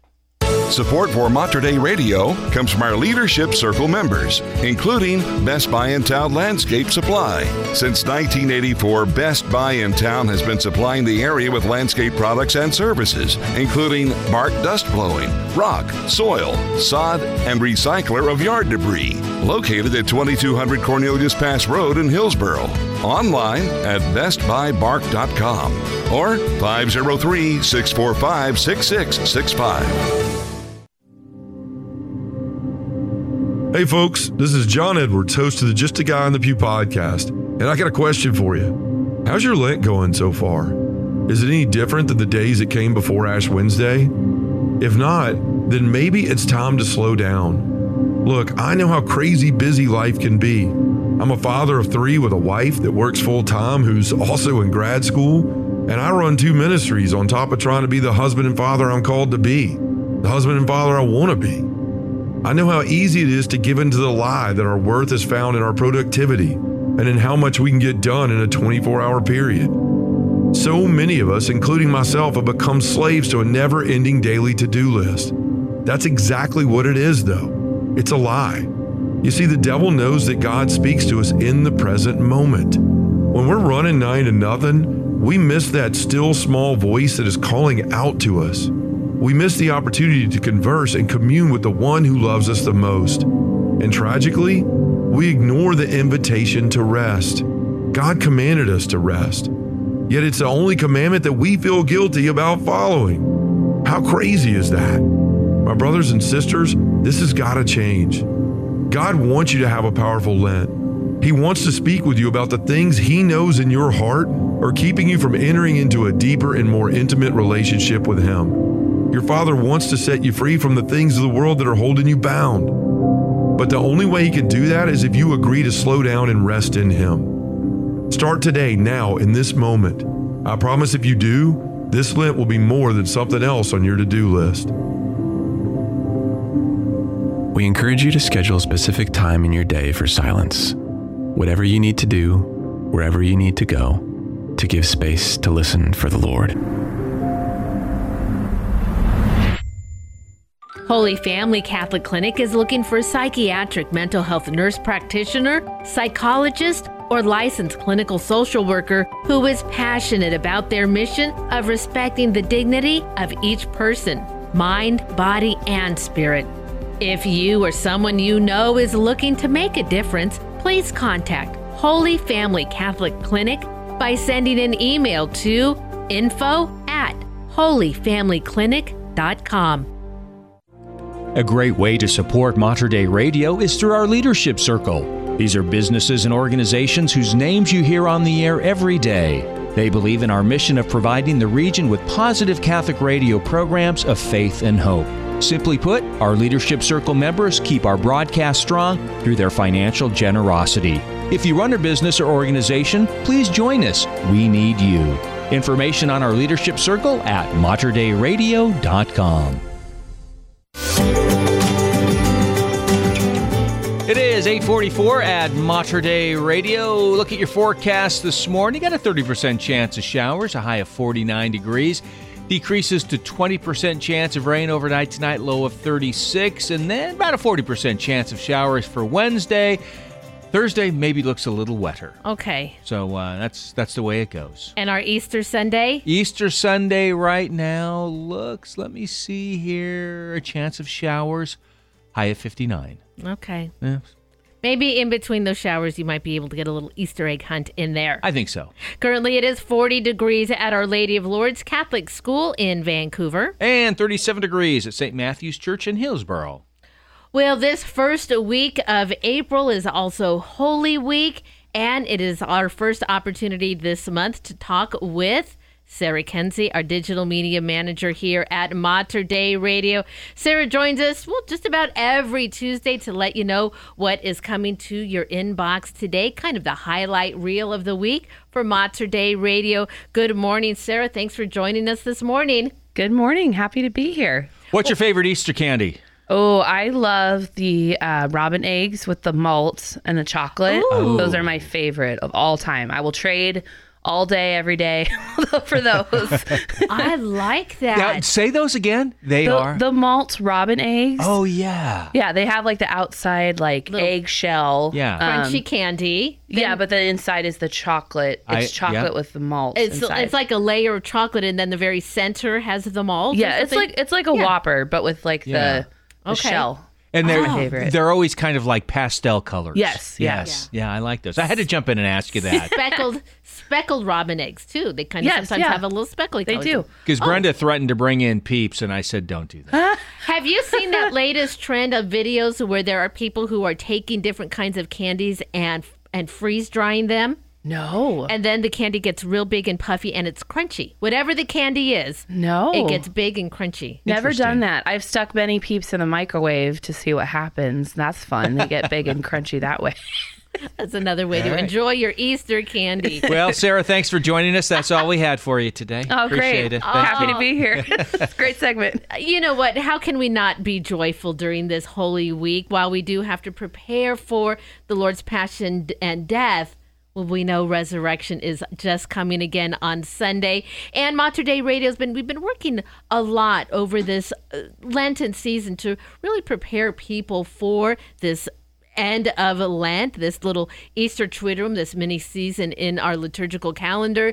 We have a great email coming out to you to kind of help you prepare in a special way. You pulled a great uh, interview with uh, Blazing the Trail, our fr- good friend Miriam Marston, and her show you hear right here at Mater Dei Radio every Wednesday. Tell our listeners about it. Yeah, so um, this is a especially good. I mean, they're always good, but Of this course. is a especially powerful um, episode of Blazing the Trail. And Miriam talks to Deacon Ed uh, Shoener, and he is a founding member of the Association of Catholic Mental Health Ministers. And um, while this isn't specific to Holy Week, um, it does, you know, deal with some really serious topics having to do with mental health and, and suicide. And, you know, I, I, I feel like for me, a lot of times Holy Week and especially Good Friday, Holy Saturday, you kind of, I end up thinking about some of those heavy things in my own life and, and kind of reconciling that with, with, with what Jesus did on the cross. So while it's not specific to Holy Week, I, I do think it is timely though. Um, and these are always things that we're, you know, we're grappling with in our own life. And uh, what I really love about this interview is um, Deacon Ed and Miriam are both very open and very vulnerable about how um, this has impacted their own lives and their own families. Um, and um, through this association of Catholic mental health ministers, uh, they provide a lot of great resources. Uh, Deacon Ed talks about how to approach this from a Catholic perspective, which I really think is not talked about enough, um, and also provide some very basic. Uh, resources for maybe people working in the church, working in schools. You know, they're not a trained therapist or counselor, but these are some, you know, basic tools to get you started. Maybe later, you know, refer them to someone more qualified, but just some basic things to to equip those, um, you know, in kind of a ministry or or educational um, position uh, to be more prepared to handle these really um, serious things that we're we're all dealing with. Well, it's wonderful to know, and I think when people relay their own personal experiences, it rec- you recognize that you're not alone. Mhm. And so many people don't want to talk about these issues, and that makes it feel even more isolating. So please listen to Miriam's episode of Blazing the Trail with Deacon Ed Shoener and uh, listen and hear more about that and their resources. Well, we are in this final week of Lent. It is Holy Week. And Sarah, the Hail Mary Media app is ready to help everybody really kind of get to these days that we have been working towards. All Lent, the Easter Triduum is upon us. For our listeners who have not downloaded the Hail Mary Media app, they need to do it today because you've got some great things ready for people to use. That's right. Um, I know for me during Holy Week, I really try to, as you said earlier, the church tries to slow down. I try to, you know, kind of change what I'm listening to, what I'm, what I'm taking in during this week. And so, uh, the nice thing about the Hail Mary Media app is we have everything all in one place for you. Um, we have our Lent section, which continues, um, and we will update it uh, to be an Easter section uh, next week. But, um, but that has some great resources. It has all these fantastic interviews that you both have done through the Morning Blend. Um, several different episodes from across all of our shows are gathered in one place. Uh, there's beautiful sacred music from the Glory of the Mass. Um, and so it's all right there. So you can kind of enter a little more deeply into this week. Um, I'd really encourage people to check out the return uh, episode with Father John Burns for this week. Even if you haven't listened to this at all, all Lent, the Holy Week episode is fantastic. Mm. Really just helps you frame this week in terms of Christ the bridegroom laying down his life uh, for his bride, for the church, for all of us. Um, and so even if you haven't listened, go to that section right now and, and check that out. You know, it's interesting too. Right after Easter, the next Sunday is Divine Mercy Sunday. Yes. And you have a, a novena that's going to be starting. That's right. Um, so this Friday uh, begins the um, Divine Mercy Novena, which is right there on the app. You can sign up for daily reminders in the prayer notification section. Um, so start that with us on Good Friday. We'll pray that through the Triduum um, and into next week and all the way through Divine Mercy Sunday. Well, it is fantastic. Well, Sarah, you know, I never realized that an app was not something that you just did one time and then you used it. You work at it every single day for Mater Dei Radio, and we just really appreciate all that you've done and getting that app ready for all of us to have a truly holy Lenten and Holy Week. Thank you so much for joining us today. Thank you both. Have a blessed Holy Week. Now, if you are not getting those emails, you should be. Go to Mater Dei Radio and sign up there. And if you don't have the Hail Mary Media app, well, you need to join the more than 2,000 people who have already downloaded the app. Go to your favorite app store, type in Hail Mary Media. You'll see that beautiful blue image of Mater Dei Radio and Our Lady. Download it today. It is absolutely free. Support for Mater Dei Radio comes from our Leadership Circle members, including Dr. Mark Bianco, family dentist. Dr. Bianco practices family dentistry in the neighborhood of 122nd Avenue and Stark Street in Southeast Portland. Dr. Bianco, family dentist, online at biancodentistry.com or 503 252 1722. That's 503 252 1722. Greetings and blessings to all of you listening to Mater Dei Radio. Join me, Father Gabriel Mosier, and other listeners of Mater Dei Radio as we pray the Memorare. Remember, O most gracious Virgin Mary, that never was it known that anyone who fled to thy protection, implored thy help, or sought thy intercession was left unaided. Inspired by this confidence, I fly unto thee, O Virgin of Virgins, my mother. To thee do I come, before thee I stand, sinful and sorrowful. O Mother of the Word incarnate, despise not my petitions, but in thy mercy hear and answer me. Amen. For more prayer resources and to let us know how we can pray for your intentions, please visit materdeiradio.com. Mater Dei Radio is supported by our Leadership Circle members, including Mount Calvary and Gethsemane Catholic Funeral Services. Operated by the Archdiocese of Portland, services include the recently completed Gethsemane Funeral Home located on the grounds of Gethsemane Cemetery in Happy Valley. The new funeral home provides burial services to the Catholic community regardless of cemetery choice. For more information, visit ccpdxor.com. Hi, I'm Father Cedric Pisegna. I'm a Passionist, religious, and a Catholic priest, and the host of Live with Passion. My motto is touching lives and saving souls. I hope you will tune in each week on Mater Dei Radio, Thursdays at 7:30 p.m. It's designed to inspire and encourage you. It's real practical. Talk about real life issues, things that people are going through. I'm so grateful that you're listening to Mater Dei Radio. Don't just live, live with passion. The Morning Blend, brewed in the Pacific Northwest, guaranteed fresh every day on Mater Dei Radio, the station dedicated to the Blessed Virgin Mary.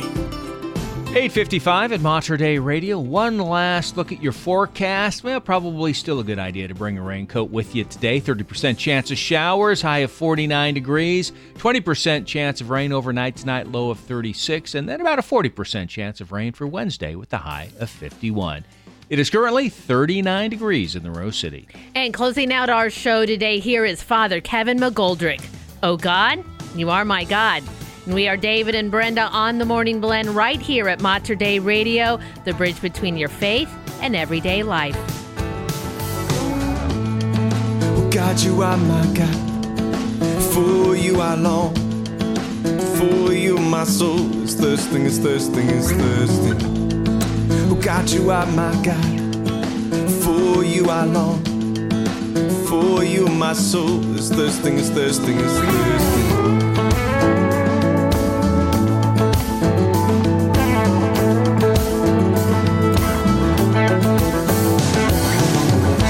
like a dry and weary land. My soul that thirsts for you, soul that thirsts for you. Like a dry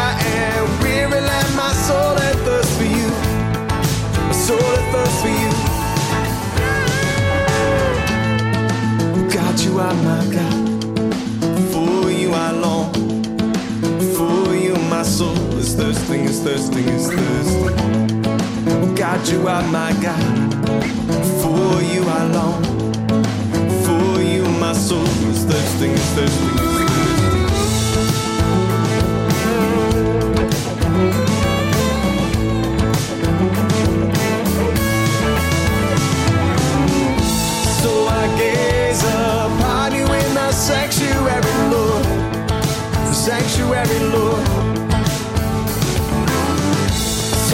Gaze upon you in the sanctuary, Lord. The sanctuary, Lord.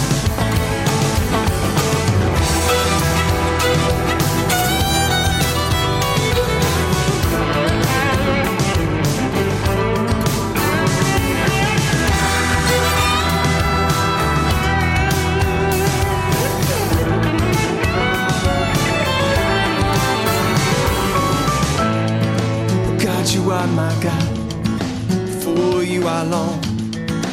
For you my soul is thirsting, is thirsting, is thirsting. God, you are my God. For you I long. For you my soul is thirsting, is thirsting, is thirsting.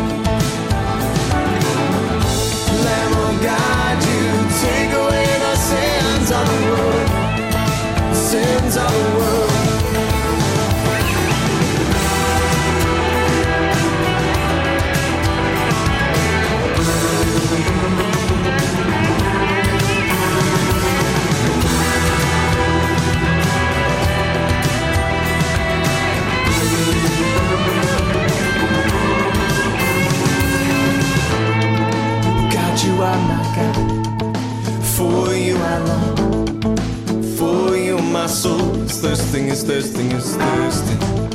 Oh, God, you are my God. For you I long.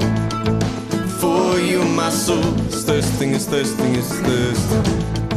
Oh, God, you are my God. For you I long. For you my soul is thirsting, is thirsting, is thirsting. Oh God, you are my God.